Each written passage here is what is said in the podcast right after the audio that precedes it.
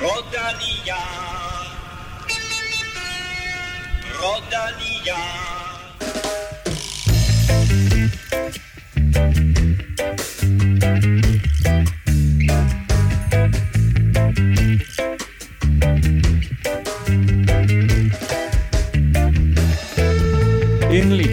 Endelig, er Tour de France i gang. Vi gør status og analyserer de første tre etaper og ser frem mod de næste tre, blandt andet med den spændende etape til Mont Aigual på torsdag.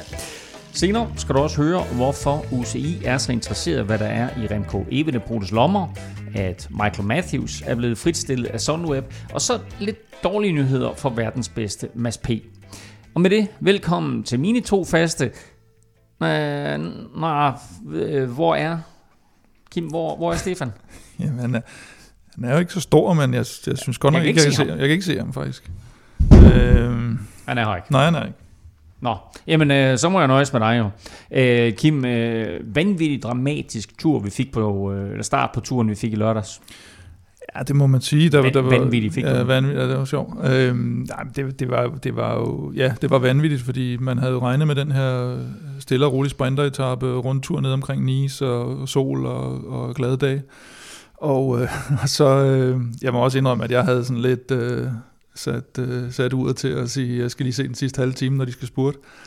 Og øh, så lige pludselig så hørte jeg, at det er bimler og bamler, og de vælter i højre og venstre, og så var det bare med at prøve at, at følge med i, øh, i skadesrapporteringen og, og brugen tæppe.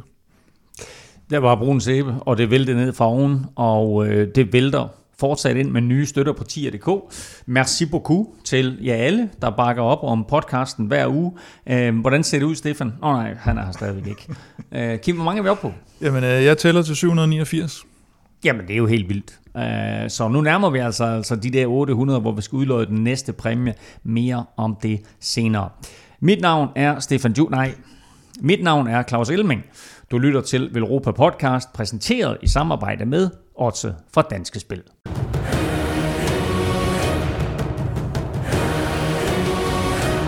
Tredje etape er netop overstået, og efter to skuffende første øh, dage, så lykkedes det jo faktisk endelig Caleb Ewan at vinde, da han med øh, fuldstændig vanvittig fart overhalede Sam Bennett på målstregen i sidste rond, og så med NTT's øh, Giacomo Nizzolo som tredje mand. Kim, Ewan tager jo sådan set det første stik, hvor vi ser alle feltets hurtigste imod hinanden. Ja, det synes jeg godt, man kan sige, og, og det var også de tre, der var forhåndsfavoritter og har, har, har vist den, den bedste form, eller de bedste resultater i hvert fald øh, tidligere. Og den første spurt, som Christoph vinder foran Mads P., det er jo den her regntunge, styrtprægede, tung, tungmandsspurt, som, øh, som, hvor, hvor Kies Bol bliver, bliver træer, som også er sådan lidt en stor klyn. Og, øh, og her der så vi så nok øh, dem med den højeste topfart. Og efter sin øh, fornemme anden plads på øh, første etape, der havde vi da et håb om at se Mads P. spurgt med om sejren igen, men øh, det var ikke lige planen for Trek. Nej, jeg synes, det er lidt svært at, at, at blive klog på dem. Til den første etape havde jeg sat så lidt på, at det var Støjvind, de skulle køre for, skulle de køre for Mads P., og nu satte jeg så lidt på, at det var enten Mads P. eller Støjvind, og så var det Edward Tøns, og jeg mener, det blev til en 6. plads, og det er jo fint nok, men øh, jeg ved ikke, altså det, det er nok der, de ligger, ikke? Øh, omkring den her 5. 5. 6. plads øh, i de her boulevardsprinter. Ja, altså man venter Mads selvfølgelig bare starter den sådan 400 meter ude. Han skal starte den lidt langt ud. ja. Etappen den var på øh, 198 km, og øh, selvom den blev på fire kategoriserede, kategoriserede stigninger, øh, så endte det hele altså med øh, den forventede spurt. Øh, Etappen her, den fulgte den berømte Route Napoleon, som øh, Bonaparte han også fulgte øh, helt tilbage i 1815. Og løbets første 60 km, de foregik sådan i der stadig tempo, men ude foran, der kæmpede to mand deres helt egen kamp. Og øh, her, der mødte Anthony Perez fra Cofidis jo øh, lidt kedeligt selvfølgelig sit eget Waterloo.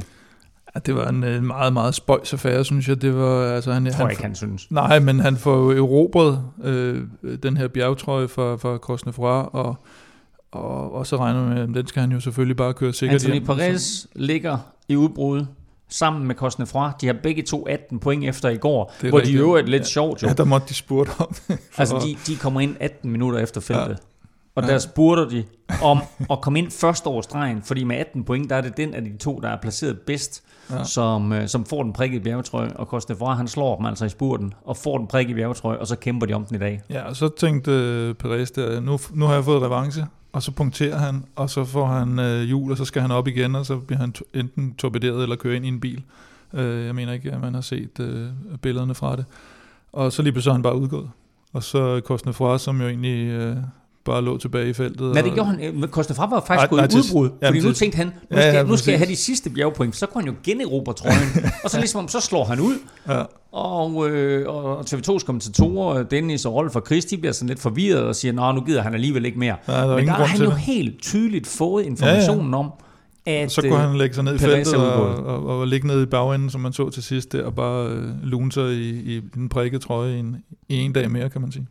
Rygterne går på, at øh, han jo, som du siger, punkterer på vej ned. Altså, han, han punkterer på vej opad og ryger formodentlig helt sikkert bag ved feltet og ryger bag ved bilerne. Og så kører han angiveligt ind i sin egen Cofidis-bil øh, efter en ny punktering nedad. I hvert fald Nå, okay, ja. Jamen, jeg synes, man så det der på den der spurt, hvor han øh, lige pludselig sakker lidt bagefter på vej opad. Øh, hvor man kan se, at øh, der- der tænker jeg, at, det er, det, han, at han punkterer i hvert fald første gang. Men det er jo opad. Ja. Og der, hvor det så går galt, det er, at han så vel sagtens får et, øh, et, et nyt dæk, eller måske ja. Ja. en ny cykel, eller eller et nyt hjul, eller en ny cykel, eller et eller andet. Og så på nedkørslen efterfølgende kører han så ind i øh, sin egen bil øh, af forlydende og brækker kravbenet, og Måske. dermed må udgå. Øh, nej, det er, det Nå, det er det er officielt meldt ud, at øh, fra, fra COVID's side. Er at han meget, meget aparte situation. meget aparte. Skal jeg det? Hvad forstår jeg ikke? Bon. Aparte Bon aparte. situation, ikke? Godt. Så har vi Ja. onkelhumoren på plads. Øh, hvor, er, hvor fanden er Stefan? Vi skal have noget TikTok ind nu. Nå, øh, de to, de lå faktisk i udbrud sammen med Jérôme Cousin, og Mhm. mm-hmm. øh, han fortsatte så sit udbrud solo, og lå i udbrud sådan indtil nærmest øh, 10-15 km før, så han var i udbrud hele etappen, og fik selvfølgelig også øh, det røde trøjenummer for øh, den mest angrebsivrige rytter. Men han er sådan lidt en øh, sjov fætter, ham øh, Jérôme Cousin. Ja, og så igen, øh, hele hans udbrud var jo også sådan lidt underligt, det der med, at så ligger han lige pludselig der, og altså, der er jo ingen Der chance. var der kun et formål med det, det var da at få den der... Ja, ja, men der er jo igen, der er, jo- der er, altså, ingen, der er ingen spænding om overhovedet, om han, om han holder hjem eller noget, så det blev sådan lidt noget underligt, øh, noget underligt kørsel i dag. Ikke? Øh, nej, men jamen, det er rigtigt. Han har, de fleste herhjemme har jo sikkert hørt om øh, Rasmus Kvades øh, tur, berømte tur til, til Nordkap under coronatiden, hvor han ikke lige vidste, hvad han skulle lave. Og Cousin her, han tænkte, øh, jeg ved ikke, om det har været inspireret af Rasmus, det har det nok ikke, men han kørte til det sydlige Portugal, cyklede derned, Jeg tror, det er og- lidt og- varmere. og, og daffede lidt rundt dernede i, i coronatiden, og, og tilbragt øh, noget af tiden, kunne jeg se, som, øh, som sådan en slags øh, bygningsarbejder, skråstreg, landskabsarkitekt, og hjalp en eller anden gut med at få, få lavet noget bolig, skråstreg have, Okay. fordi han ikke rigtig vidste, hvad han skulle lave. Og ved vi, om han har nogen erfaring med det, eller noget Ja, uddannelse? det var for man næsten håbe i hvert fald, at han er kommet ind og, Ellers er der et eller andet nede, nede i Sydportugal, ja. Ja. der ligner lort lige nu. Så øh, kort fortalt, så blev øh, etappen altså vundet af Caleb Ewan, og det øh, gjorde den foran øh, Sam Bennett med Giacomo Nizzolo på tredjepladsen. Hugo Hofstedt kom ind som nummer 4, og så Peter Sagan som 5, og så altså som du nævnte, Edward Toyns, Mads Petersens holdkammerat på øh, 6. pladsen, og så Kes Bol øh, blev 7.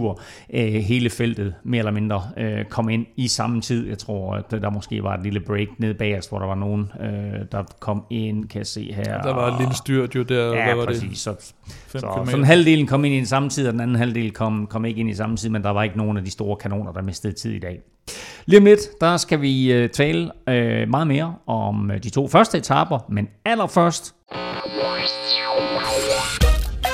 skal vi naturligvis have skudt quizzen i gang. Og, Det glæder mig meget til. Ja, og, og det, hvad hedder det, jeg lægger ud med en lille rettelse, fordi der var faktisk flere lyttere, der pointerede, at øh, sådan øh, 2 timer og 40 minutter, eller 2 timer og 50 minutter, nej, hvor langt var den? 2 timer og 35 var vores optagsudsendelse, som øh, jeg i øvrigt vil anbefale folk at lytte til, hvis det sådan, de har en lang køretur eller cykeltur.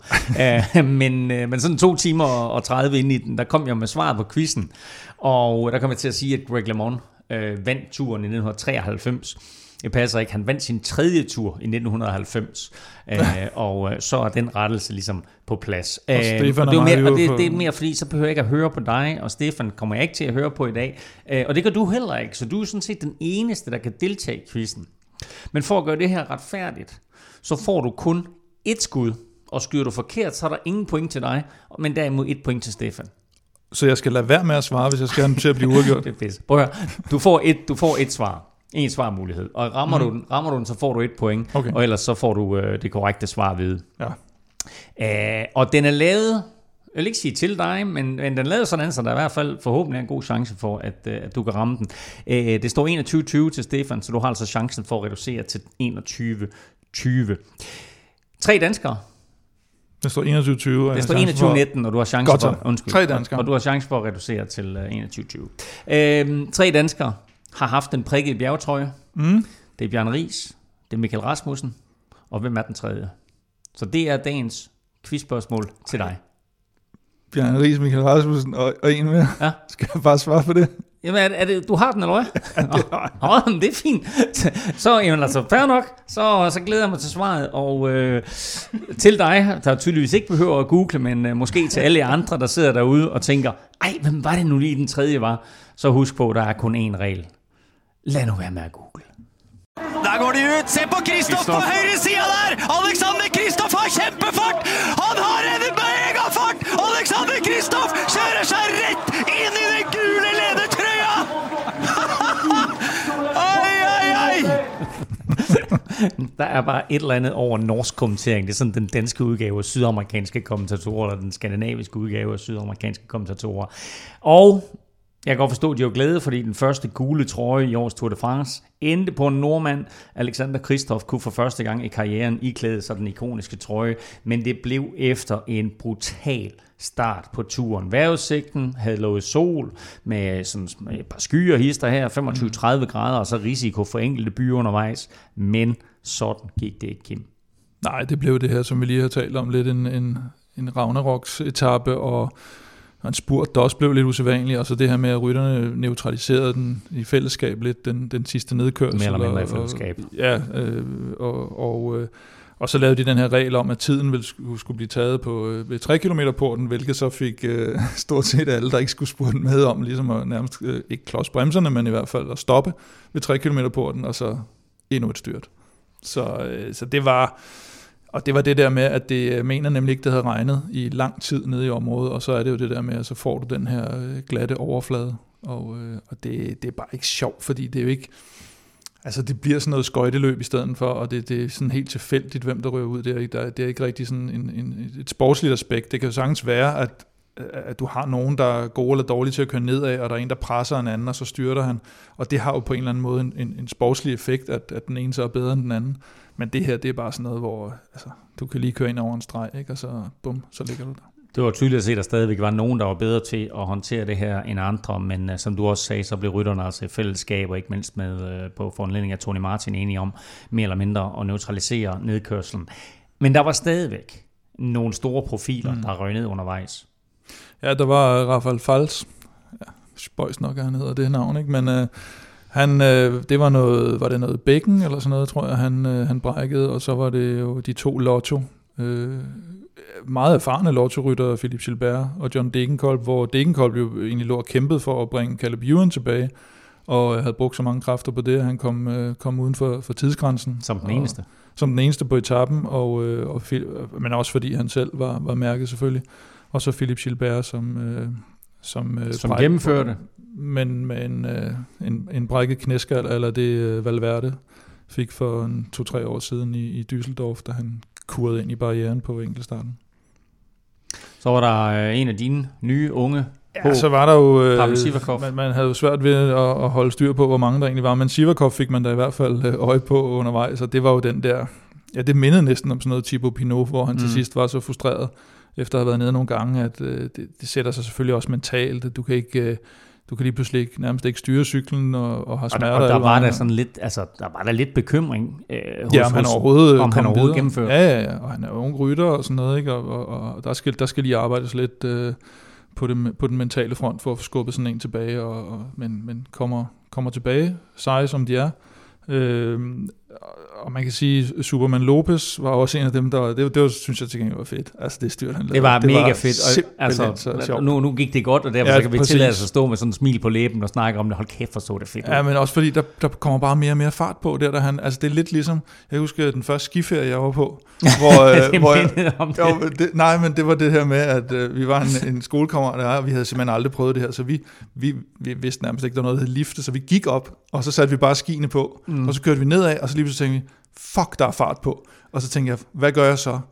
Så, så satte jeg mig ned, Ja. altså og fik bagvægt, mm. og det vil sige, så gik det bare endnu stærkere, og det var et rent held, at, øh, at øh, afterski-baren ned for enden af løben ikke blev, blev torpederet Og det var også et fuldstændig. ren held, at der stod et skilt her og en hæk, eller hvad det var, Ja, for han kørte ind altså, i. det var altså ikke så heldigt, at han lige kørte ind og, og headbuttede skiltet selvfølgelig. Han kunne godt lige have røget ind i hækken, men, men alligevel han har hjelm på, og der, der, var sådan, der var sådan rimelig styr på det alligevel. Ikke? Og man Men- prøver at forestille dig alle andre steder, ikke? Altså et sving, Ja, ja, ja. ja. hvor der bare har været en barriere, Ja, ja, ja, så suser han ud over her, ikke? Altså han Jo. mister kontrollen, og så, øh, så glider han ind i, i, Ja. i den der ja, stensætning og et skilt og så videre, og værre var det heller ikke. Nej, nej. Men, øh, men det er jo sjovt, fordi på det tidspunkt, der lagde Astana jo faktisk, Ja, jeg vil ikke sige pres på, men de kørte, de kørte mm. stærkt. Omar Frejle øh, lå op foran, og, og, og ikke siger han trykkede til, men han kørte lidt stærkere, end, end alle andre gjorde. Og efter at hans egen holdkammerat så tager den øh, ud i skiltet der, så kom øh, Tony Martin lige op igen og sagde, så ven, Ja. tag det nu med ro. Stik pipen ind, og det gjorde de så.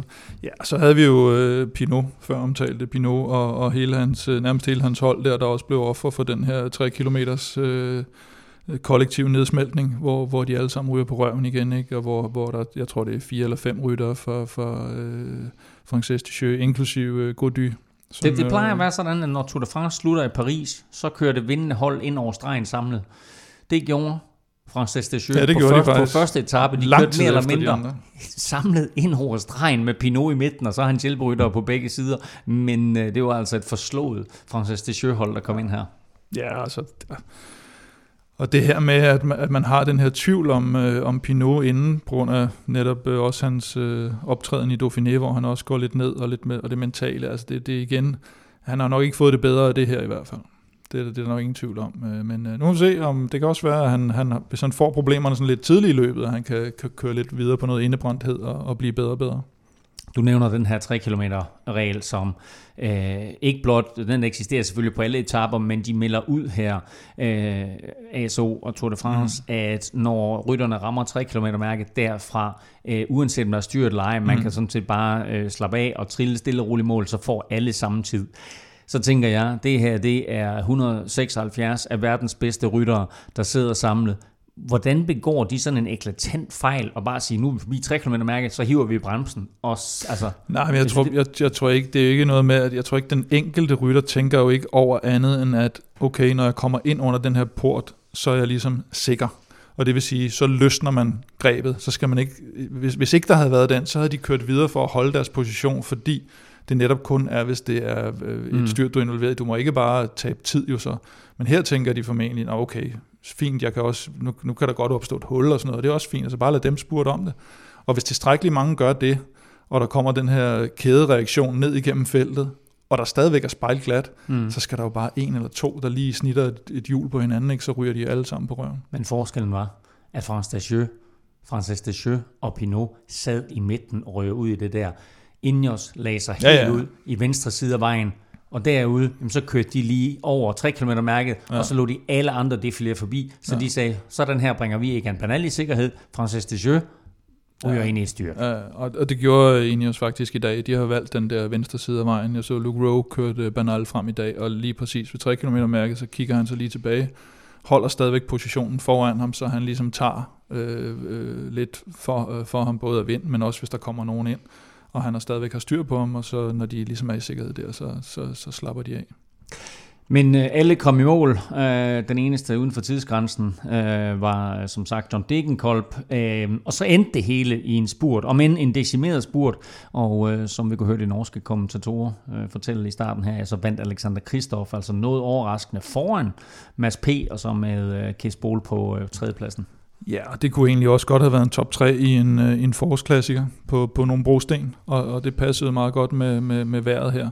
Øh, og og det, det, det tror jeg var, altså det havde ekstremt meget at sige, det her med, at du, eller at mange rytter i hvert fald har brugt energi på at sidde ude på ruten i det her regnvejr og være nervøse og bruge øh, mentale kræfter og energi på at, at, at styre cyklen. Og, og, og, og der er sådan nogle forårsklassikere ryger, de er mere vant til, at ja, det kan godt være, at vi lige ryger ned en gang imellem, eller det kan, det, vi tager ikke så tungt, det regner og så videre. Det er to skandinaver, der, bliver, der bliver et af to, ikke? og, en, øh, og en hollænder, ikke? så de er vant til lidt øh, blæst og lidt regn. Så, så det, det, det var egentlig set i, i bagspejlet egentlig meget naturligt, at det er dem, der ligger forrest der, men det var ikke dem, der var, der var forhåndsfavoritterne. Og så, og så gode nyheder til alle også øh, amatører, der løber rundt med en dunk. Øhm, det gør Christoph altså også. Ej, kæft, han, han ser tyk ud. Han så sgu lidt tyk ud der på, i den, gule, den gule trøje klædte ham altså ikke. Det gjorde den altså ikke, men øh, jeg tror nu, han er i, jeg tror nu, han er i god nok form. Der var jo øh, der var lagt op til en uh, spurt mellem Sam Bennett og, og Caleb Ewan, men uh, Caleb Ewan var nede og ligge og, og kom aldrig ja. til at komme med om spurten. Til gengæld bliver Sam Bennett afleveret perfekt, men formår ikke at afslutte det. Nej, jeg synes, det var, det, det var krig. Det, han var også selv ude bagefter at sige, han, han lavede en fejl i, i finalen, fordi Mørkøv, han afleverer ham fuldstændig perfekt. Og øh, han skal egentlig bare lige holde fast ved, ved Mørkøvs hjul i et par sekunder mere, og så gå udenom ham, og så er der altså fri bane til sejren. Men øh, så kommer Jasper Støjven ind, og, og, og Støjven kommer egentlig derover, fordi at han har mistet Mads P. Ja, Mads P øh, over i, Støjven, ja. i, i, i højre side. Så Støjven han flakser sådan lidt, og så tænker jeg, okay, der ligger, der ligger Mørkøv, der ligger jeg mig over. Og så skal Sam Bennett altså lige pludselig ind og, og lave skulderskub med, med Støjven, og der blev han den lille. Og det kostede ham lige de der få øh, sekunder, hvor han så røg ud øh, til venstre og skulle sådan navigere for meget ud om, og lige fik lidt vind på snuden. Og det, det tror jeg simpelthen kostede ham sejren, at han ikke øh, lige gik ind og puffede, puffede den anden vej. Der. Man skulle tro som I, at han også var vant dårligt vejr. Men, ja, ja, det tror jeg nu også, men, han Men, men han var tydeligt påvirket af det. Uh, Jasper Støjven sendte faktisk en venskabelig sviner uh, til sin gode ven, Mads P., og sagde, at hvis Mads han ikke havde mistet vores hjul med 750 meter igen, så havde uh, Mads vundet etappen, og Mads sagde faktisk, han er undskyld faktisk efterfølgende, Mads, og sagde, ja, ja, ja, ja det, det, det var min fejl det der, det er jeg ked af, drenge. Hvad var det helt præcis, Mads han gjorde forkert, eller hvad skulle han have gjort? Nå, nej, men det er jo bare, altså i kampens hede, der, det ser man også mange gange, du ser også både, at, øh, at, at Mørkø var også lige pludselig langt ned, og så finder han jo den der vej, som han altid gør, at få bragt Bennett op, og folk mister hjulet en gang imellem, og, og, men, men, men det man så var nemlig, at Støjven og, og Tøns, de kørte den faktisk ret perfekt op, men så manglede Mads P., som vi for eksempel har set det med Viviani på, på Mørkøs hjul. Og Mads P. finder så sin egen vej, fordi han jo også er, er den her øh, regnværsfighter. Og med den fart, han kommer med der, uden sit lead-out, så kan man jo godt tænke på, hvordan fanden det ikke havde set ud, hvis han havde fået den der lead-out op i, i midten af banen faktisk, som, som de laver til ham og, og, og de så kunne have lagt sådan en fuldstændig åben øh, strafspark der i midten. Ikke? Og han blev faktisk testet til, altså ikke øh, for doping, men... Øh, for corona. Øh, corona er bum færdig. uh, nej, hvad hedder det, de officielle målinger viste, at han havde den højeste topfart af alle MSP, mm. så altså noget, han spurgte, han fik fyret af der, men uh, lige sent nok. Julien Lafilippe, le coup de pétard du français qui est le plus fort pour l'instant. Attention, retour de Marc Hirschi. Julien Lafilippe, Julien si, Lafilippe, si. Marc Hirschi qui revient, Julien Lafilippe qui s'impose, maillot jaune. Et victoire d'étape pour Lafilippe.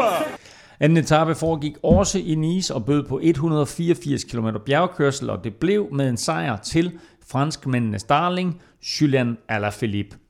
Kim, der var faktisk mulighed for, at det klassementet kunne teste hinanden af her, men øh, sådan gik det ikke. Nej, det er ikke altid, fordi der er kategori 1 eller uden for kategori stigninger, at, øh, at, at klassementsfolkene kommer i spil, og, og, og netop det her med, som vi også talte om sidste gang, at, at bjergene lå tidligt på etappen, de store, rigtig store stigninger, og så lå de her mere stigninger lå i, i slutningen, og det blev også dem, der, der i gåsøjne fik lov at komme med over et udbrud, der blev holdt i snor, der, så, så det, det var den måde, det skulle afgøres på. Til gengæld så så vi uh, Dannebrogstrøjen ude foran på uh, mere eller mindre hele etappen. Jeg tror, Kasper Askren han lå forrest i vel sagtens uh, 155 eller 170 ja. af, af den her etappes 184 km. Ja, og det var jo et udbrud, der aldrig rigtig fik nogen mulighed for at, at komme væk. Øh, planen med Askren, som han selv fortalte efterfølgende, var jo, at, øh, at enten så skulle, så skulle de ligge og føre hele dagen for alle Philippe, eller også så skulle de udbryde, så de, så de andre skulle føre, og så tænkte Kasper, så kunne han lige så godt gå ud ligge og hygge sig lidt derude. Og det, der så blev, det, der blev holdt de kort snor af, var jo så UAE, der det virkede som en meget, meget mystisk taktik, fordi først så er det sådan lidt, de havde den gule trøje Jamen, med, for, med Christoph, ikke? Ja, er det, er, det, er det fordi, at de tror, at de kan holde den på ham? Det virker sådan helt urealistisk. Han sluttede vel også en halv time efter, tror jeg. Og så var det sådan lidt, at det så på grund af noget grønt trøje og noget på ingspurt, men det, den lå meget tidligt, og der slog han ikke engang mørkøv. Og... Men er det, kan det også være sådan noget med, at, at UAE har, jeg kan ikke minde at de nogensinde har haft en gul trøje, det tror jeg ikke, de har. Nej, kun som lampre. Øh, som lampre selvfølgelig. Ja. Men, men, men kan, det, kan, det, kan det være sådan noget med, at nu har de den gule, og så skal man per definition jo, jo, jo, jo. føre feltet an. Nej, men det, det synes jeg også sagtens, de kunne, og de kunne, men så kunne de jo ligge ligesom, øh, når Ineos og Jumbo, de fører feltet an, øh, eller Ineos har, har, er, det, er det, vi har set, Jumbo det er først nu, så gør de jo typisk det, så lader de dem få, hvad ved jeg, 5 minutter, og så firer de sådan lidt op mellem 5 og 10 minutter, så siger de til nogle andre, nu må I også komme og være med. Her der holdt de dem jo sådan i snor, som om vi har en mission med det her. Og det havde de jo givetvis ikke med, med Christoph. Hvis de havde det, så var de meget optimistiske. Efter Christoph bliver sat, så er det sådan, okay, så må der jo komme noget Pogacar, Formolo, øh, whatever. Der kom heller ikke noget, så, så det var sådan lidt fint at have brugt en tre mand eller sådan noget, ikke? og de lå ved at køre De La Cruz øh, ud bagud, fordi han var skadet. Ikke? Så det virkede, det virkede sgu lidt, øh, lidt som en underlig taktik. Og så blev det hele samlet til sidst ind til Julian Alaphilippe. Han gør hvad? Julian Alaphilippe, han nu bare gør. Ja, og så tænker man, jamen, det var også det, han havde sagt, han ville gøre, og det var til os ud som om det, han plejer at gøre, og så er det jo, som det skal være, og I var det nemt, og det må da bare være nemt at være Alaphilippe. Men det er jo vanvittigt svært, det han laver. Det er jo altså et vanvittigt stærkt felt. Det er, alle ved, han vil gøre det der. Det er, Bob Jungels lægger sig frem, og alle ved, nu lægger han sig frem, fordi alle Philippe vil angribe lige om lidt, mm. og, og det kører helt efter bogen. Og alligevel så vinder han. Altså Hirschi var tæt på, ikke? men øh, at gøre det der færdigt, det er bare så sindssygt imponerende. Nu nævner du, vi lige tale Alain Philippe lidt mere, men altså, øh, lige så imponerende som Alain Philippe sejr er, lige så imponerende synes jeg faktisk, det er at se Mark Hirschi her. Det er jo sådan en af de der mm. ryttere, vi har ventet på, skulle få sit store gennembrud på, på seniorniveau, og det er han sådan set ved at få nu. Ja, han gjorde det allerede sidste år, der, der viste han sig frem nogle gange. Jeg tror også, vi snakkede sidst om, at det var i San Sebastian, hvor han hvor, hvor det, kun, det var kun fordi, at Remco Evenepoel vandt fuldstændig sindssygt, at man overså mm. øh, Hirschis øh, gode kørsel. Ikke? Og, øh, og der har været nogle gange, hvor, hvor, øh, hvor man kan sige, at øh, der, har han, der har han vist, at, at, at han er et af de helt, helt store talenter, og, og var også et naturligt øh, emne til, til sejren i den her, på den her etape faktisk. Men sejren gik til, eller Philip han fik altså som sagt selskab af Mark Hirschi, og så øh, næsten lige så imponerende, så øh, kørte Adam Yates op til dem sådan med, med et voldsomt ryg, hvor han lukkede hullet fra fra det øh, decimerede hovedfelt øh, og så op til Alaphilippe og Hirschi. De tre kommer til mål sammen. Der var jo lige sådan en øh, øh, midtspurt eller en øh, bonus sekundspurt mm. med 9 km igen, som Yates han tog sig af, og jeg ved ikke, om han brugte for mange kræfter der, eller hvad han gjorde, men da det hele skulle afgøres, så var Alan, øh, Alan Philippe skarpest på stregen, og havde måske også tænkt den tanke, at lad nu være med at fyre alle, øh, alt krudtet af på den her bonussekundspurt, fordi hvis du bare vinder på stregen, så et vinder du i tappen, og to er du sikker på for gult. Ja, men med mindre, at uh, Yates var blevet to. Nej, nej, nej for eller fordi nej, blev to. han vinder i tappen, ja. så, så ved han så. Fordi han, han var blevet to på ja. den første, ja.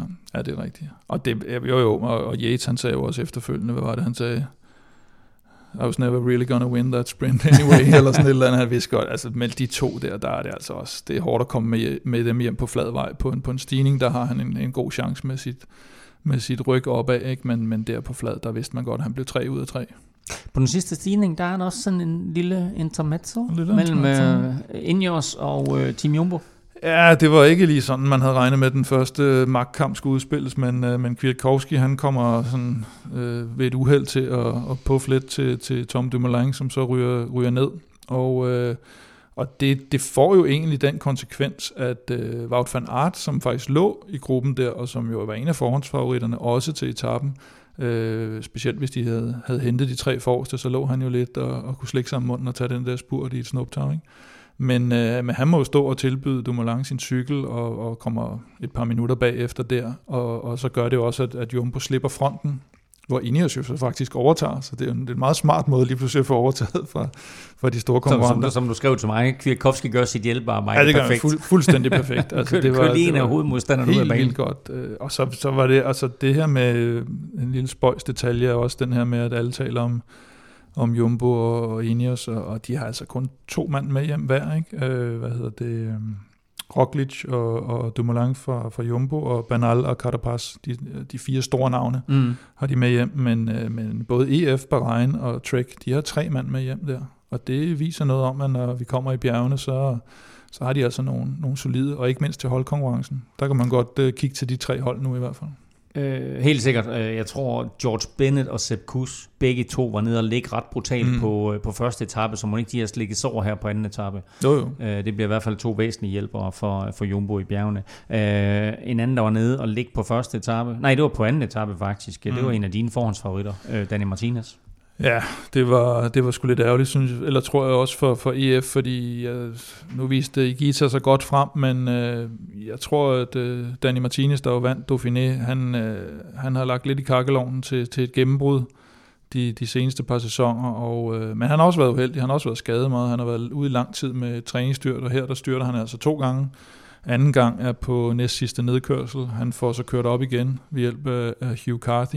Men da han så kommer op igen, der er han jo der er han så smadret efter den indsats, at han bliver sat nærmest lige med det samme, og han smider jo næsten fire minutter, mm. og det vil sige, så er det, så er det game over, medmindre de begynder at spille de der korte og angribe langt udefra, men det tror jeg nu ikke, de gør, når de både har Udan og Igita. Så, så for ham personligt var det øh, virkelig ærgerligt, det der. You do not fuck with the peaky fucking blinders. Vi har faktisk et super fedt og gratis turtilbud til dig her i dag fra Seymour. Du får en måned for 0 kroner. Gå ind på seymour.dk-bestil og brug koden VELROPA. Mr. Plesner. Har du, fået billigt. set, har du fået set Peaky Blinders? Jeg har faktisk startet på den, og, øh, og grunden til, at jeg startede på den, er lidt øh, underlig. Men øh, det var, da vi havde øh, Velropa Caféen. Mm. Så var der et, øh, kom der et hold ned en dag, og så skulle man have et holdnavn, som var sådan lidt cykelinspireret. Og hed de øh, Peaky Climbers. Og, Mm. øh, og de klarede det, så vidt jeg husker faktisk øh, ret Og det, godt de det gange. er jo suveræn navn. Peaky Climbers. Ja, det er skide godt fundet på. det skal skide- mit cykelhold hedde. Dit cykelhold. Ja, jeg laver et cykelhold. Det Laver et hvis- cykelhold. Hvis jeg laver et cykelhold. Hvis vi laver det et cykelhold, så skal det, det det Peaky, Climbers. Ja. Nå, og hvad så? Så vandt, de quizzen. Jamen det kan jeg ikke huske. Jeg, jeg, jeg husker det som om, at de gange, de var med, de var ikke med så mange gange, at der klarede de det godt. Nå, det, det men er det, jeg ved nu.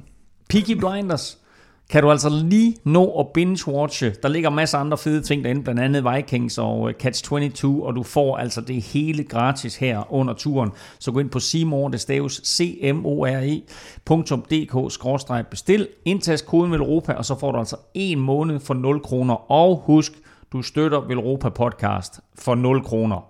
Det er da win-win situation. Masser af serier, dokumentarer, og så er det også en strip fede film, som for eksempel alle otte Harry Potter-film. Det er helt perfekt, når nu Tour de France-etappen er slut, og du ikke sådan helt ved, hvad du skal, inden der kommer aftenturen. Bestil nu og få en måned gratis på simordk bestil og brug koden VELROPA.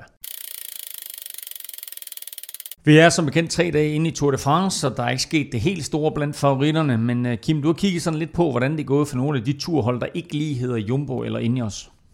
Ja, sådan lidt en plus, plus minus på dem, ikke? Øh, og, og hvis vi starter med, med det König Quickstep, så øh, kan man sige, Sam Bennett øh, og 2 på de to første sprintetapper, det er måske sådan lige i underkanten. Han plejer at være latterligt stabil, og så ligge mellem de her 1 og så en 3-4 plads, men, øh, men den her gang vil han nok godt lige have haft en sejr allerede. Øh, men så har de så taget revanche med, med Alaphilippe sejr og gul trøje, så, så det er helt afgjort et plus. Det er jo ikke meget, vi har set til øh, Søren Krav og Kasper P., men øh, Sunweb, øh, de har været tæt på. Ja, men øh, jeg synes Kasper P. så vi igen i dag med, med kørte et flot lead-out for, for, for Kies Bol. Øh, men, øh, og det er rigtigt, Søren blev, øh, blev sat lidt for tidligt i går, men, øh, men de har egentlig øh, de har fået en tredjeplads der med øh, Bol i, i den tunge spurt, og så Hirsch i toer, øh, og, øh, og en ungdomstrøje, og det, det, det synes jeg, det, de, det tror jeg, de er rigtig godt tilfreds med, da vi talte med Kasper P. Det der med målsætningen var at komme på, på podiet med, med Kisbol. Og nu var det selvfølgelig også øh, lidt overdrevet, at vi ikke havde set Kasper, fordi han har trods alt vist sig frem øh, i de her forskellige spurter, hvor han har ligget og, og øh, lavet et fint tog for Kisbol. øh, Indtil i dag, der øh, var Lotto Sudal og Caleb Ewan helt væk. Øh, det fik han så rettet op på. Til gengæld så er de, som vi også lige har talt om, hårdt ramt på skadesfronten. Ja, det er sådan lidt en, en plus-minus for dem, ikke? Øh, øh, Ewan, han blev vel hvad, næst sidst og sidst, eller sådan noget, på, på de to første etaper. Jamen altså, det er lidt vildt, han blev sidst i går, og nummer ja. et i dag. Ja, præcis. Det, det er alligevel lidt sjældent, man ser det, men så med, med, med Degenkolb og Gilbert ude, så er, det, så er det lige før, at selvom de har fået en etape, så, så, så, så svinger den næsten til minus, ikke? Mm. Men, øh, men en sejr, det ældre bare. Men altså, han viser jo i dag, Caleb Ewan, at han kan gøre det alene, fordi han har ikke nogen øh, Degenkolb til at køre spurten for sig, og, og han ligger der alene, og alligevel så får han fundet det helt rigtige hul. Ja. Så øh, han virker, Caleb Ewan, som om han er den stærkeste af alle sprinterne i det her turfelt. Øh, for UAE, øh, der kan man vel sige, at turen allerede nu er en succes med Christophs, Christophs guldtrøje.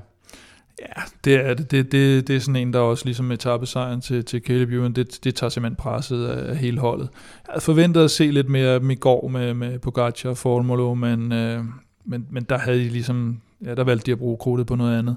Men må ikke, øh, vi nok skal se uh, Pogacar, når vi kommer, kommer senere hen. Det har jeg han har, han har vist sig frem sådan hister her, og det virker bare som om, han lurer på den rigtige chance. Ja, det, og jeg kan ikke helt finde ud af, om, om vi får ham se helt op i toppen af klassementet, eller om han, han laver sådan lidt mere en, uh, som jeg også forventer at se Adam Yates køre lidt efter de her udbrud og, og, og, og nålestiksmanøvrer der, hvor, og, hvor han kan ikke holde sig i ro heller og, øh, og, og kommer til at angribe på et tidspunkt, og det, det glæder jeg mig til. Og det er lidt interessant, fordi når øh, vi skal tale øh, de kommende etaper, så er der fjerde etape, og der er sjette etape, og der er både en Sergio Gita og en uh, Pogacar, de er altså i spil til, uh, til at overtage føretrøjen. Uh, en anden, som faktisk er i spil til at overtage den føretrøje, det er måske Thibaut Pinot, men uh, han og hele France Desticieux uh, tog sådan en kollektiv tur mm. i asfalten. Er han sådan lidt, hvad skal vi sige, den uheldige held, eller den uheldige uh, fuglsang, fran- franskmændenes fuglsang? ja, den franske fuglsang. Ja, det er på en lidt anden måde, kan man sige, men, men ja, jeg tror måske, vi skal lidt længere hen i løbet, hvis, hvis vi skal se ham helt helt fremme. Der skal vi nok have måske nogle lidt, lidt, øh, lidt længere, øh, nogle længere bjerge, skulle jeg til at sige, men i hvert fald nogle højere bjerge, der tager længere tid at køre. Øh, og, og så har han jo også, øh, i hvert fald for en stund, mistet sin øh, trohjælper, lille David Gody. Og øh, det var det var sådan også igen, ligesom med Sivakov. Ja, han er ikke ude endnu. Nej, nej, men altså, det er det, jeg mener, for en stund. Han får lige et par etaper til at komme sig her, så ja, er han forhåbentlig klar. Han var, han var suveræn sidste år i bjergene for Ja, det var han, men han har eddermame rundt om bag El i øjeblikket, og, og man havde lidt den der fornemmelse, ligesom med Sivakov, at er det, er det måske slut her på, på anden etape, hvor, man, hvor han bliver sat i feltet efter fem minutter. Og, og så er der altså lang vej igen, men heldigvis så, så, så stopper de lidt med at køre. Og så talte vi lidt om, om EF og en af deres klassementskandidater, nemlig Daniel Martinez, som tabte en hel del tid søndag.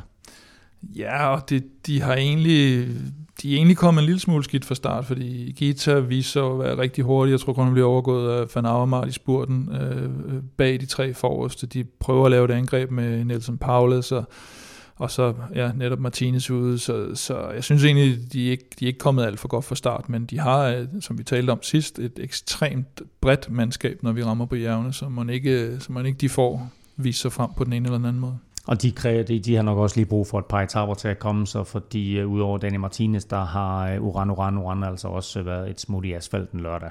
Who's going to get it? Dignan coming alongside. It's a drag race and on the line. Who gets it? Lizzie Dignan, I think. Whoa, it's a photograph. Did Lizzie Deignan just pit Marianne Voss on the line? Lørdag kørte kvinderne deres udgave af Tour de France. Det er et endagsløb og blev ligesom herrene start kørt i og omkring Nice. Vinder blev lidt overraskende engelske Lizzie Deignan, der i en meget intens spurt slog hollandske Marianne Voss med sådan cirka 10 cm, mens Demi Follering øh, og ligeledes fra Holland blev nummer 3. Kim, det her det var faktisk et rigtig flot løb og en vild afslutning.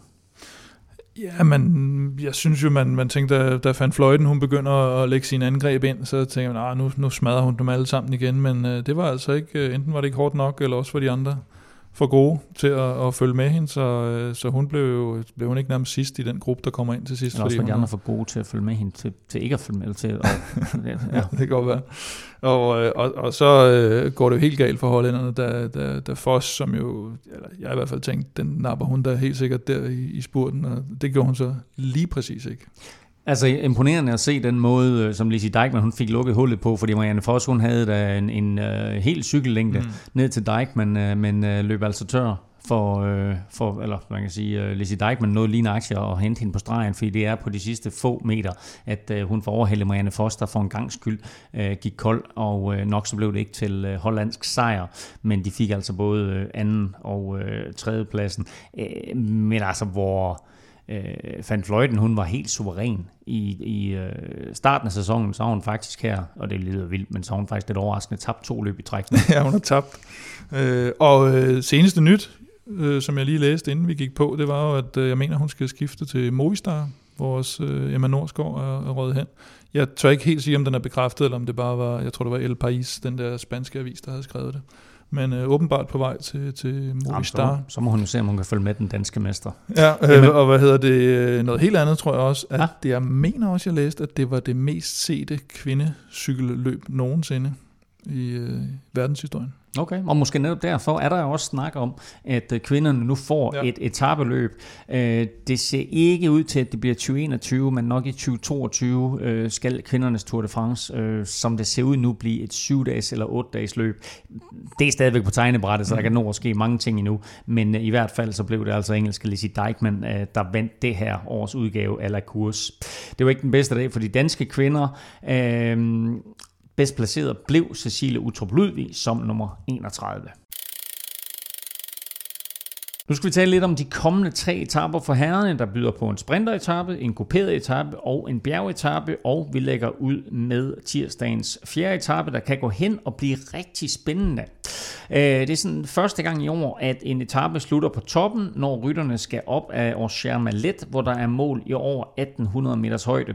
Etappen begynder i øh, sidste år, hvor der var mål i dag på tredje etape, og øh, det er en af de her, Kim, kortere eksplosive etapper, som turen er blevet glad for de seneste år?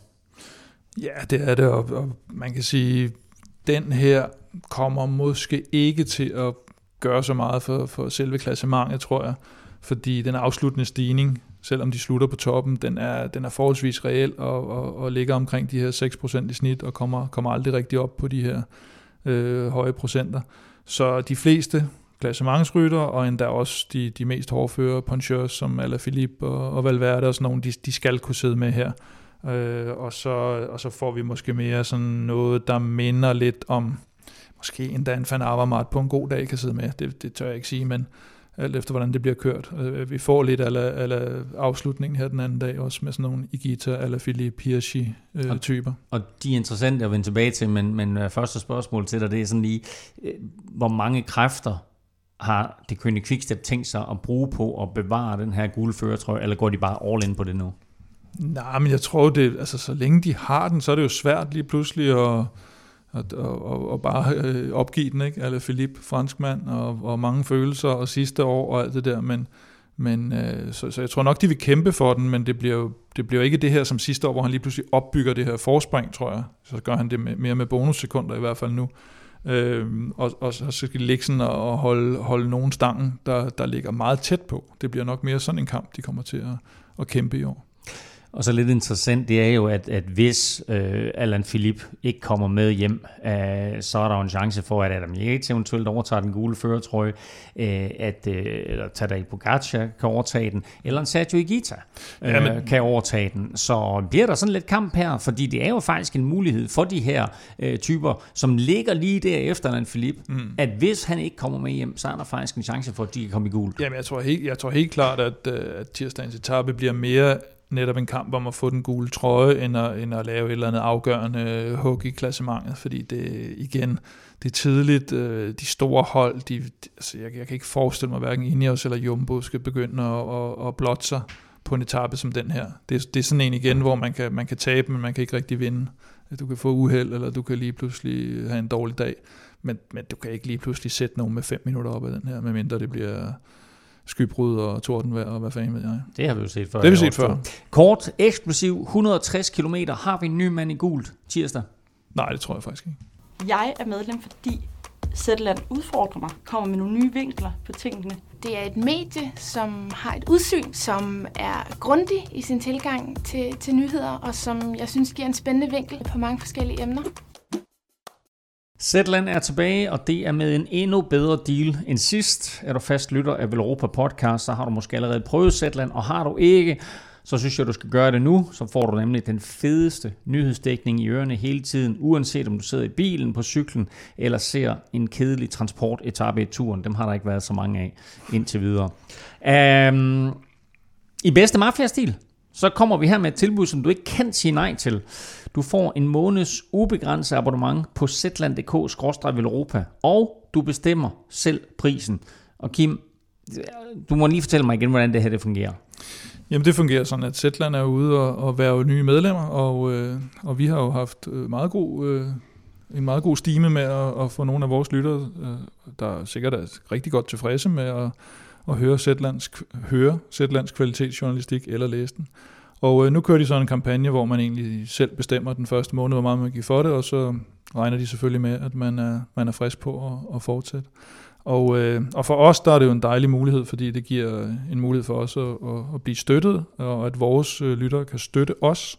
Man sidder jo derude, og man kender det for sig selv, man er travlt med alle mulige ting og sager, man får ikke lige sådan, jeg vil egentlig gerne lige støtte nogen, og så glemmer man det. Og Men nu, nu, øh, nu giver vi lige håndslag på, at øh, nu går vi ind på, på Zetland.dk, skråstrej Europa, og så, øh, så vi giver vi lige en vi krone har, eller en femmer. Vi eller har et par hundrede, der har, der har prøvet det her Zetland her. Ja, altså. Nu giver vi altså jer andre 14.800, som lytter ja. til, til Europa podcast. Nu giver vi jer muligheden for ja. at gøre øh, det på den nemme måde, og på den fede måde, og på den billige måde. I bestemmer selv prisen, 1 krone, 5 kroner, 10 kroner så får du altså en måneds abonnement på Zetland, og som du sagde, Kim, man hører det, fordi det er derfor, det her det passer så perfekt til mig. Man behøver ikke læse artikler, det man det. kan have det med i ørerne, de, øh, nyhederne bliver læst højt, og så med lækre sound effects på osv. Så, videre.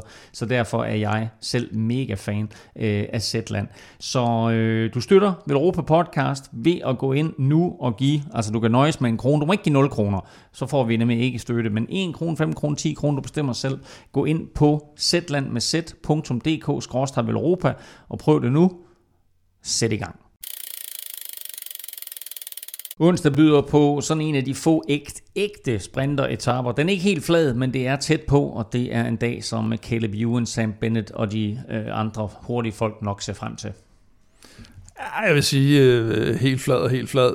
Det, det kan jo være, at du kommer op og... Den var helt flad. Ja, kommer nok op og toppes med nogle af, af rytterne, men øh, så flad som den kan være, når man starter i, i 1000 meters højde og skal over to kategoriserede stigninger og med en, øh, en lille affyringsrampe til de mest opportunistiske sjæle kort før mål. Øh, godt nok kun på hvad den 1,2 km og 3,4 procent, men øh, det går med nedad mest af dagen. Det, det, de sprinterholdene holder det formentlig samlet. Øhm, men øh, jeg tror egentlig måske godt, den afslutning kan ligge lidt til de der mere holdbare sprinter, som Sagan, Trentin, Colbrelli og så videre. Van Avermaet måske. Virkelig. Men vel sagtens også Caleb Ewan, for han har vist også, at det er terræn, der er godt for ham. Ja, ja, absolut, absolut. Det er mere, at, at her, der, der kan du godt få lidt slid øh, i, i finalen, der gør lidt mere ondt på, på typer som, øh, som Caleb Ewan og, og, og de lidt mere rendyrkede sprinter.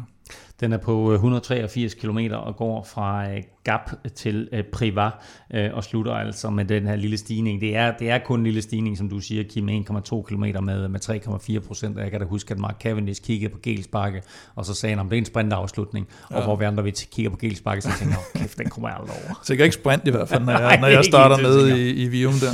Men uh, de får i hvert fald mulighed for at teste hinanden af her, uh, og der er sådan et par små bump uh, undervejs, men uh, kun, uh, ja, der er to kategori 4 stigninger stigninger, så ikke noget, der burde afskræmme nogen. Øh, og så kommer den, øh, den barske afslutning på 6. etape, når rytterne de skal op, øh, altså sådan fra start til, til, til, til, til slut på den her Mont Egual, der er den altså faktisk 34 km. Hvad bliver det her for en etape?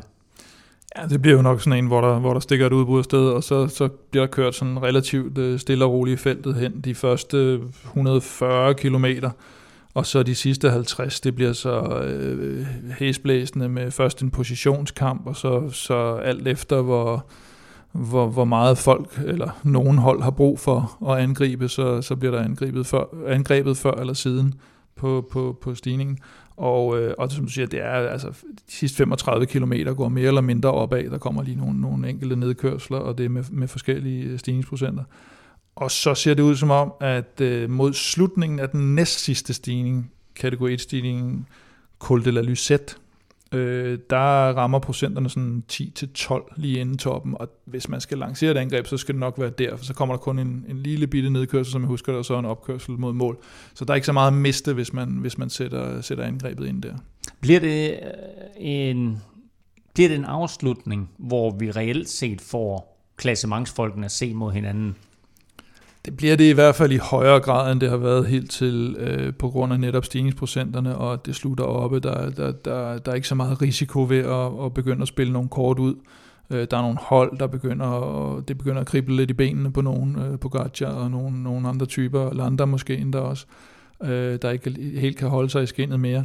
Men øh, vi skal stadigvæk kun op i 1500 meters højde, og, øh, og selvom det er en lang stigning, så er det sådan en, en, en stigning med, med lidt ophold undervejs. Så, så spørgsmålet er, om, om de kan sætte, øh, sætte nok tryk på, på en Ala Philippe der, eller om vi skal længere hen i løbet. Det er det, der bliver det, er det, der bliver det rigtig spændende på den etape, synes jeg. Hvem har den gule trøje efter 6. etape? ja, altså der, der, der tror jeg måske godt, vi kan sige, at den er sådan, måske ved at være henne af 50-50 med sådan nogle øh, Roglic, øh, Bauke, Valverde, Igita, Adam Yates, Øh, gode klatreben, hurtig afslutning, men Alaphilippe er jo også der.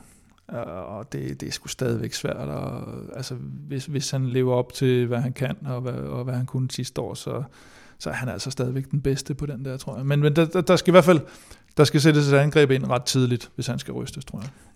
Øh, jeg tror ikke afslutningen skræmmer ham, men det er den der kolde la Suzette, øh, som, som ja. du taler om, Kim, hvor, øh, hvor de eventuelt kan smide ham, men altså bliver den kørt i et stille og roligt tempo, så er han jo med der. Ja, men det gør, den bliver ikke kørt i stille og roligt tempo, men, men det er jo, hvad er det, over, er det en 2-3 km eller sådan noget, der er de her stigningsprocenter højst. Og, øh, og, men, men der tror jeg så til gengæld også, at vi vil se første gang Ineos og Jumbo teste øh, test hinanden af. Vil Europa sponsorere sig Odset, der udbydes af danske licensspil? Odset tilbyder masser af odds og specials på alt det interessante ved cykelsporten. Husk, at man skal være minimum 18 år og spille med omtanke. Regler og vilkår gælder. Lige om lidt får du vores sædvanlige spiltips, spiltips fra Otze, fra, fra Spiltips for Otze. Uh, men først vil jeg lige rise stillingen op blandt uh, klassementsfavoritterne, og det er jo som bekendt med uh, Julian Alaphilippe i den gule førertrøje, og så ligger de to, han kom ind uh, sammen med til mål på anden etape, de ligger så henholdsvis to og treer. Uh, Adam Yates ligger to og det gør han, fordi han fik de her bonussekunder på den næst sidste stigning, eller på den sidste stigning var det jo, uh, inden mål. Uh, og så Mark Hirschi, altså den her unge Schweizer, uh, på tredjepladsen. Yates er fire sekunder efter efter, Hirsi er 7 sekunder efter, og så kommer der så et hav af ryttere på, øh, hvad vi kan kalde en del fjerdeplads. De er alle sammen 17 sekunder efter, og det er altså Egon Bernal og Tom Dumoulin og Primoz Roglic og så videre. Men også nogle af de her ryttere, Kim, som godt kunne gøre sig forhåbninger om at få en gul trøje allerede på fjerde etape, eller måske på sjette etape, så nogen som Pogacar eller Igita og, og mm. den der øh, type rytter. Øh, længere nede i klassementet og yderligere bagefter, der finder vi altså de to jumbo-ryttere, George Bennett og Sepp Kuss, de er henholdsvis 1.31 og 2.24 efter. Og så øh, vel sagtens allerede ude af noget som helst, der minder om klassementskamp, Fabio Ardo, 2.24 efter. Ja, han starter med ikke at få et-tallet på holdet, og nu er han 2-24 efter, så den, øh, den, den er, er i hvert fald den på, der er ude, at det, at det er Pogacar, de, de kører for. Men Ardu kan jo godt være sådan en, der, der senere hen i løbet får lov at, at stikke afsted på en, øh, på en bjergetappe i, i et af de store udbrud og, og gøre noget godt. Og som jeg talte om et par gange, Danny Martinez mm. 3.53 efter, og Warren Bagil har også øh, kørt sig selv ud af klassementet, og det har han vel sagtens med forhåbninger om måske at, at, at kunne gå efter den prikke bjergtrøje. Ja, eller lidt det samme, at han i hvert fald kan, kan få noget fripas, når klassementet har, har sat sig lidt, men han skal helt klart køre for Quintana, så længe Quintana er i spil. Ved du, hvem den bedste dansker er? Ja, det ved jeg godt. Ja. Det er Niklas E. Ikke overraskende. Ikke, øh, ikke, over. ikke overraskende. Ah, det for Ja, det kører virkelig godt i dag med, med vittigheder. Det er på 10 point i dag. Øh, jamen, øh, nej, men han er jo næsten 9 minutter efter, men han, han gjorde det stykke arbejde, han skulle gøre for, for, for Bauke og for Richie Port, og øh, synes egentlig, at han må... Ja, det er tidligt endnu, men så lidt bedre ud end i Dauphiné i hvert fald. Jeg synes, han røg af tidligt på anden etape. Han så bedre ud i dag her på, på tredje, hvor han trods alt øh, hjalp lidt. Øh, men på trods af de her øh, tre kuperede etapper, så er der ikke, så er det ikke de store forskelle, øh, der er skabt. Øh, er det sådan lidt skuffende for ASO og for Tour de France, at selvom de forsøger og vel sagtens har lært lidt af Vueltaen og Giroen, har kigget lidt til, hvad er det, de har sat sammen af, af, startetapper, at så har der ikke rigtig været det der fyrværkeri, eller har det også været på grund af vejret, eller hvorfor? Nej, det tror jeg helt, altså det er helt, øh, hvad hedder det, i deres ånd, at, at der ikke er skabt de store forskelle. De vil jo gerne have spændingen i løbet bevaret så langt hen som muligt. Det vil være frygteligt for dem, hvis de lader en eller anden 60 km lang enkeltstart ind, og så Dumoulin han lige pludselig var 5 minutter foran. Øh, det, det ville Mm. være øh, frygteligt for, for Tour de France. Men, han, men altså, nu, nu er vi enige om, der skal ikke være de store forskelle, men havde de regnet med lidt mere fyrværkeri, havde de regnet med lidt mere sådan, hvor, hvor måske især på anden etape, at de store kanoner havde prøvet på at teste hinanden af? Så skulle de i hvert fald have lagt uh, ruten bagvendt. Ikke? De kørte jo rundstrækninger dernede, så skulle de, have- så skulle de have kørt den omvendt. Uh, så det ved de også udmærket. Og det igen, hvis de havde sluttet med to kategori 1-stigninger der, så kunne de altså også risikere, at der lå tre mand foran, som så var 20 minutter foran resten. Ikke? Mm. Og, så, så er det, og, og, så, og så den ene var måske ikke engang alle Philippe. Så, så det var ikke så, så, så var deres plan ikke rigtig gået hjem. Jeg tror, det, øh, de vil gerne holde alle Philippe inde øh, så længe som muligt. De vil gerne holde det nogenlunde samlet øh, så længe som muligt, og ikke skabe de her helt vanvittige afstande. Og det er også det, vi taler om med de korte, mere eksplosive etapper. Øh, det kan godt være, der sker lidt mere øh, angreb og lidt mere festfyrværkeri, øh, ala Yates øh, og, og, og, og, og ala Philippe. Men, øh, men de her udmavne lange bjerge, dem skal de helst vente lidt mere med, fordi så, så sætter klassementet sig for alvor. En af de ting, som øh, vi har talt om nærmest siden turruten kom ud, det var netop det her med, øh, om den lå til Alaphilippe eller den lå til Pinot. Nu har de i hvert fald fået, fået den første ting opfyldt, Ja. øh, franskmændene og jeg så, nemlig at Alaphilippe er gult. Ja. Vi øh, har som sædvanligt tre skarpe spiltips til dig, og øh, Stefans har, vi, har han sendt øh, til os. Den regner med, du tager dig af, også Kim, men du får lov Mhm. til lige at lægge ud med Velropas vinder. Ja, men øh, så tager vi jo allerede i... Nej, ikke i morgen. Det er onsdagens femte etape. Præcis. Jeg skulle til at sige Fra tirsdagens Gap femte. til Privat. Og det er den her, det er vi den talte her, om, som, øh, som slutter med en udvidet gelsbakke. Ja, lad os kalde den det. Øh, En, en lang gelsbakke. Øhm, og der så går vi sgu efter Sagan, som vinder på den. Han har, han har set sådan fornuftig ud. Han kører efter, stille og roligt efter sin grønne trøje. Han vandt den indlagte spurt i dag. Han bliver de der sådan placering sådan lige om, omkring i, i den gode side af top 5.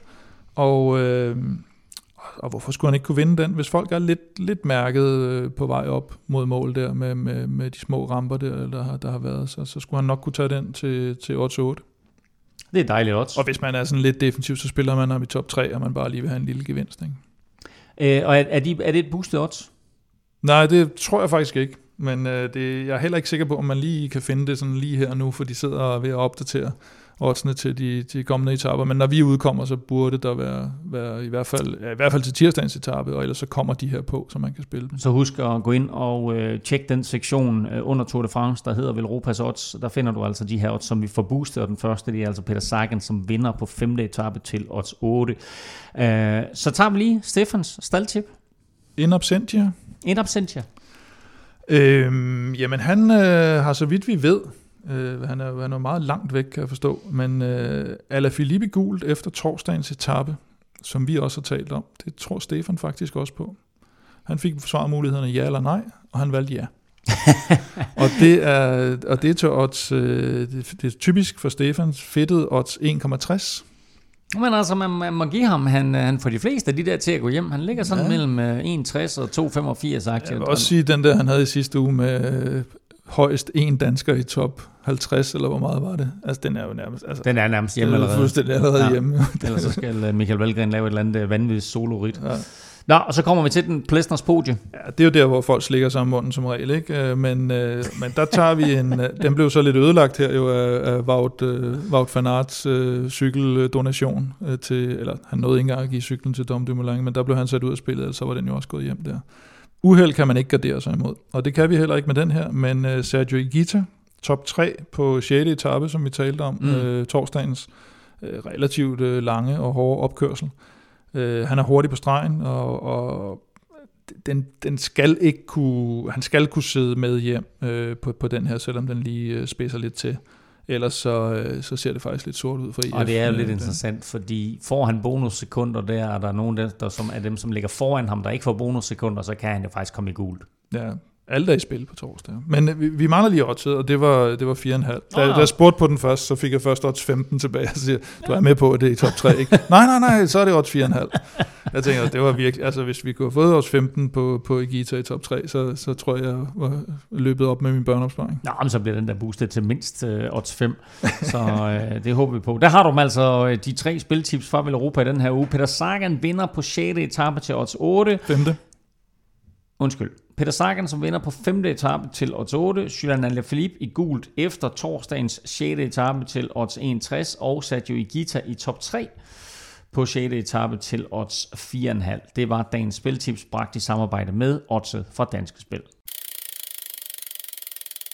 Godt nok er næsten al fokus rettet mod Frankrig i disse dage, men der er jo en hel del andre interessante nyheder også.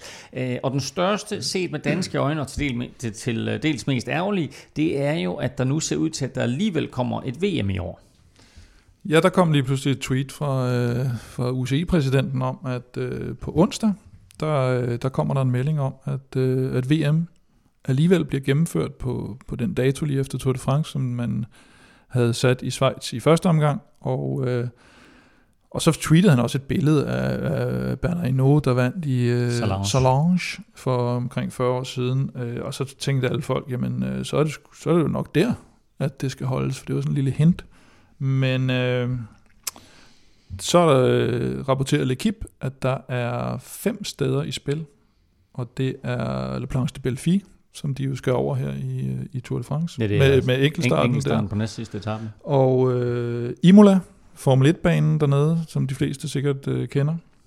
Og, Så øh, vinder Magnus Kort. Ja, det er ikke engang løgn. Så kommer han ind som reserve der.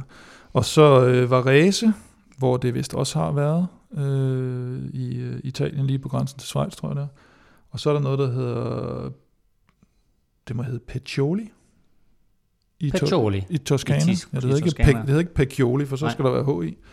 Og øh, Abruzzo. Men øh, angiveligt så skulle øh, Varese allerede sagt, at, øh, at de ikke er klar, efter at de havde forhandlet med, med Og det er selvfølgelig UCI. noget, som Equipe kommer med det her, men altså de fleste spekulerer i, at det bliver i, uh, i Salange, hvor Bernard Hinault altså vandt for 40 år siden. Uh, Mads P. tog den diplomatiske tone på, da han blev interviewet af TV2 i morges om det her, men det er sådan lidt ærgerligt for ham. Ja, det er jo, altså man kan sige, det er jo, det er jo, det er jo fair nok, at der skal køres et nyt VM, og der er nogle andre, der får mulighed, at Fuglsang får mulighed for at overtage VM-trøjen. Men øh, fordi noget andet er, det de siger, at det, det skal være en rute, der matcher den, der skulle have været i Schweiz. Mm. Så det bliver, det bliver ikke en Mads P-rute, det kan vi nok godt konstatere.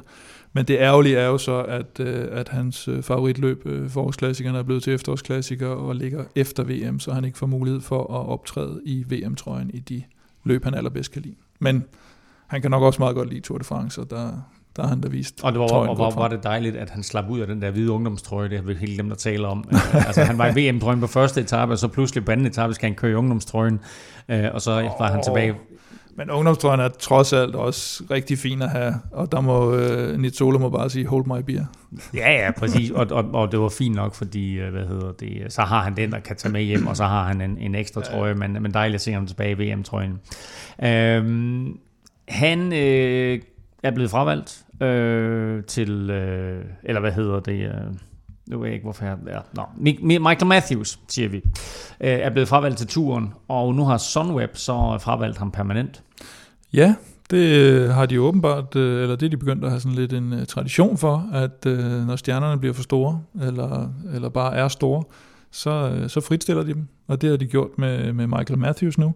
Han øh, kom ikke med i turen, og folk undrede sig sådan lidt, og han undrede sig også selv over, hvorfor han ikke var, var kommet med, og, og øh, man ved også, at vi har snakket om før, at han, han måske er sådan ikke den største holdspiller, øh, og, øh, og, og det Sunweb, de måske er mest kendt for efterhånden, det er jo det her med at være en talentfabrik, og så det her med, at holdet står hele tiden over øh, deres profiler, og det er også derfor, de har skilt sig af med, med typer som øh, Marcel Kittel, Tom Dumoulin, Warren Barguil, altså folk, der ikke helt kan indfinde sig i den der rolle om, at, at, øh, at ja, det er næsten sådan, at alle, alle skal være lige, ikke? men øh, det er i hvert fald tæt på. Så, så det er jo et, et bevidst valg åbenbart fra, fra det hold, at øh, så skiller man sig hellere af med dem, og der er heller ikke nogen grund til at have en rytter kørende, der, der ikke gider være der. Til gengæld så vandt Michael Matthews jo øh, lige sidste uge øh, Britannia Classic, og ja. det er jo sådan, det er jo ikke et opvarmningsløb til turen, men, uh, men det lå lige inden turen, så han sendte lige en venlig hilsen til Sunweb om, at uh, de skulle nok have taget ham med. Og så er det lidt også interessant, at uh, Britannia jo er uh, den nye, uh, det nye startområde for turen til næste år, efter ja. at Danmark jo har, er blevet skubbet til uh, 2022. Så der er der i hvert fald uh, bevist, at han godt kan vinde op. Uh, en af de store nyheder, og måske den største øh, i øjeblikket, er jo mere spekulation end en egentlig nyhed. Hvad var det helt præcis, der var i den pose, som Quickstep sportsdirektør Daniel Bramati tog ud af lommen på Remco Evenepoel, efter han var styrtet ud over broen der i Lombardiet rundt? Hvad siger vi til det her, Kim? Ja, men altså først og fremmest så siger jeg, at det er meget, meget usædvanligt, at, at UCI går ind i en sag som den her. Det, det vil jeg sige, og den, den starter jo på sådan en, det er jo igen vores, vores gode ven uh, Antoine Varier, tidligere Festina-læge øh, uh, der, der begynder at lave en, en video med den i slow motion, og den går viralt, og, og man ser det her med, at han tager noget ud af lommen, og Altså det, det, for det første er det sådan lidt makabert, fordi du har den der situation, hvor han ligger og er rigtig hårdt skadet, og så du begynder at fokusere på en anden ting end hans helbred. Mm. Det er der noget forkert i, helt grundlæggende. Ja, det er jo heldigvis et par dage efter, kan man det er sige. ikke sådan, og, at man og, ikke og vi ved, ved, at Remco ja, ja. ikke bare overlever, men han er okay. Og, og det, det gør så nok også, at, at, at den, den er nogenlunde spiselig. Ikke? Det andet er jo, at, at, at selve det at tage ting ud fra en lomme, går jo ud fra, er, er fuldstændig standardprocedure, når en, øh, når en eller anden form for patient skal op og ligge på en borger. Præcis. Der, det vil man jo altid gøre med, om det så er nøgler, eller om det er, mm. hvad, hvad hedder det, umbrago-jern, eller hvad fanden man har i, en pumpe, man har i baglommen så går jeg ud fra, at, at det bliver fjernet. Øh, så har der været det her med, at øh, hvad, hvad kan det så være, der har været i lommen, og det, det kan jo egentlig være hvad som helst, men øh, det det kom frem til, det var en eller anden form for, jeg tror det hed bare hed nutrition, men, mm. men, men det det jo formentlig er, og det de jo siger, der er blevet udleveret til ham, det er sådan en, en, en af de her finaleflasker, hvor der jo kan være, øh, ja, enten kan der være noget væske i, eller... En, det, ligner ikke, det er ikke en flaske, han tager op, jo. Nej, men det er sådan en, en, en, lille flaske. Det er ikke, Nå, jeg er med på, at det ikke er en drikdunk, så er den, så den skrumpet lidt. Ja. Men øh, også ærgerligt at køre rundt med i baglommen. Øh, men, øh, men sådan en lille en, hvor der, hvor der er et eller andet, øh, det kan være noget koffeinprodukt, eller, eller ja, noget Red Bull, eller, eller hvad det måtte være. Øh, og så kan det selvfølgelig også være, og det måske, måske har det været det, og det siger de så, det ikke er, men, men, men øh, det de måske ikke ville have, der skulle komme frem, hvis det var noget. Det, det er jo sådan ikke, han, han kører nok ikke rundt med sådan et bloddopingsapparat i baglommen. Det, det tror jeg trods alt ikke, eller, eller med, med alle mulige ting, som Tom Simpson døde med i lommen i, i, i, i 60'erne. Men, men der er de her, måske nogle øh, smertestillende tramadol og så videre, har der været fokus på, at man lige har sådan en lille, en lille pille eller et eller andet, hvis det begynder at gøre for finale pille var det, Stefan ja, ja. kaldte det. Og det, altså, og det er ikke noget, der er på den forbudte liste eller noget, men, men det kan godt være, at hvis det har været sådan nogle ting, han har haft, at, at der så er en eller anden modstand for holdet, og man vil helst ikke have det frem, selvom det faktisk mm. er lovligt, fordi så giver det bare igen nogle spekulationer om nogle ting.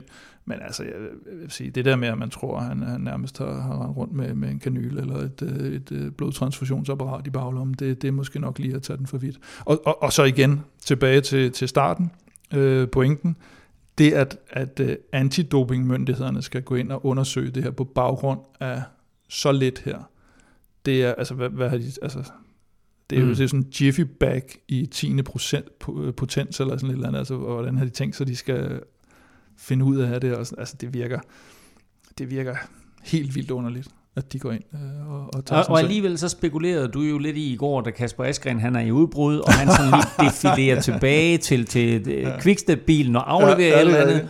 Så spekulerer du i, øh, om UCI de nu kommer til at åbne en sag mod Kasper Askren. Ja, jeg spekulerede om UCI åbne ja, ja, Jeg spekulerede ikke i, om hvad det var, Kasper Askren afleverede, vil jeg sige.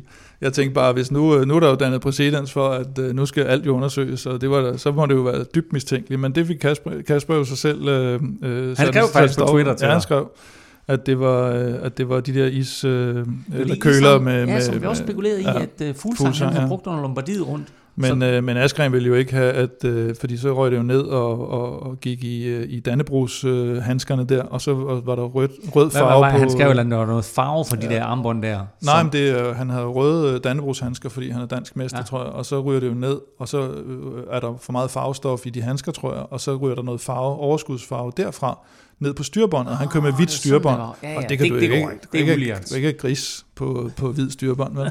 Så hellere øh, kampsvede hele vejen, i, hele vejen igennem øh, 150 km. Ikke? Men uh, fedt, at Kasper han tog sig tid til at, at svare dig på Twitter. Uh, apropos danskere, så uh, har Danmark jo rent faktisk vundet guld, sølv og bronze. Ja, det er rigtigt. EM, som, øh, hvor der ikke rigtig var nogen med hos, øh, hos øh, herre elite, og derfor så, så gik det sådan lidt øh, ubemærket hen. Men øh, tre medaljer. Øh, trip, trap, træsko, bronze, sølv, guld. Øh, startede med Emma Norsgaard, øh, U23 øh, kvinder, bronzemedalje. Anton øh, Charmik, sølvmedalje, U23 øh, herre. Og så øh, juniorrytteren øh, Kasper Andersen, som øh, fuldstændig sikkert øh, satte alle Og konkurrenterne. det er selvfølgelig dybt, dybt ironisk, fordi Ej, det det var- altså selv, selv, selv med målfoto, der kunne man nærmest ikke se Ej, de tre, var- der krydser stregen, altså Det var- nærmest samtidig. Det var lidt ligesom de der norske mesterskaber, hvor de også havde Ja. et målfoto fra, ikke? At det, det, det var, ja, men øh, godt, for, øh, godt for Kasper, og, og tillykke til ham med, med guldmedaljen, for den var, den var hårdt tilkæmpet. Og han jokede også lidt selv med bagefter, den var stensikker. Guldmedaljer, det burde alle vores støtter også have på tier.dk. Tusind tak til jer alle. I er altså grunden til, at vi har lavet podcast her hele vejen gennem 2020, og nu altså også under turen. 789 støtter er vi oppe på nu. Tak til jer alle. Og Kim, vi har gang i en øh, lodtrækning, og der er allerede lækre ting i puljen. Ja, der er jo altså den her øh, Michael Valgren drikkedunk for 2015-turen, med tilhørende hylster, skulle jeg til at sige, holder. Det er rigtigt, der en holder øh, af uantagelige årsager, og så er der lidt, øh, lidt merch fra, øh, fra Tour de France, øh, hvad, man, hvad man får kastet i nakken der i, i vejkanten. Så, øh, og så en bog jo, øh, hvad hedder det, jeg har udvalgt øh, en øh, lille Jørgen Let, øh, sådan semi-digtsamlingsagtig om noget cykelløb med, jeg tror den hedder herfra til et andet sted, eller nu går vi, nu går vi over på en anden side, eller deromkring. Ja, herfra, Godt, herfra, herfra til noget andet. Sådan, og kunne du tænke dig at vinde nogle af de her lækre præmier, og samtidig være med til at støtte Velropa Podcast, så sker det altså på tier.dk. Vi trækker lod, når vi rammer 800 støtter, og det er måske allerede i næste podcast, som kommer på torsdag, så støt nu, hvis du skal nå at være med. Nå Kim, så er det jo spændende at se om øh, det der øh, overskudssmil, du fyrede af til at starte med, da jeg satte quizzen i gang, om det rent faktisk har, om du har noget at have det i. Øh, quizspørgsmålet var jo, øh, hvem den tredje dansker var, mm. der havde haft øh, prikker i turen. Bjarne Ries har haft det, Michael Rasmussen har haft det, men hvem var den tredje? Det står 21-19 til Stefan Djurhus, og jeg har sagt til dig, at du får et svar. Rammer du rigtigt, så får du et point, og kan altså reducere til 21-20. Så Kim, øh, hvem var den tredje dansker, Jeg vil, der først, jeg vil først sige, at det plejer ikke at gå rigtig godt, når jeg har det der overskudssmil på, fordi så plejer jeg gerne at, at gætte forkert. Jeg tror altså i dag, at jeg gætter rigtigt. Men det er også dejligt, at du har quiz om nogle af Stefans venner, når Stefan ikke er her, så synes jeg faktisk bedre om det. øh, mit svar øh, må næsten blive øh, Svanen for banen. Svanen for banen? Ja, Ja, og øh, til dem, der ikke lige er inde i, hvem Svanen for banen er. så hedder han Michael Mørkøv. Okay, og vi er enige om, det ikke er Jesper Mørkøv, men Michael, Michael Mørkøv.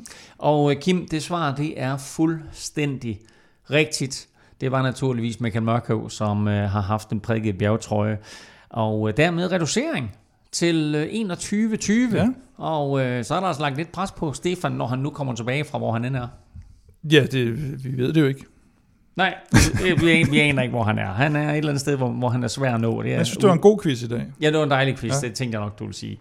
Vi er tilbage allerede på torsdag efter etappen til Mont Egual, hvor Alan Philippe måske, måske ikke er i gult. Du kan følge Velropa og Kim på Twitter. Øh, det sker på snablag Velropa, og Stefan finder du på snablag øh, Stefan Djurhus. Undertegnet finder du på Twitter, Insta og Face på snablag NFLmænd. Tak for nu. Tak fordi du lyttede med. Tak til Zetland, Seymour og Ortse for Danske Spil. Støt dem, de støtter os. Alle, alle, alle.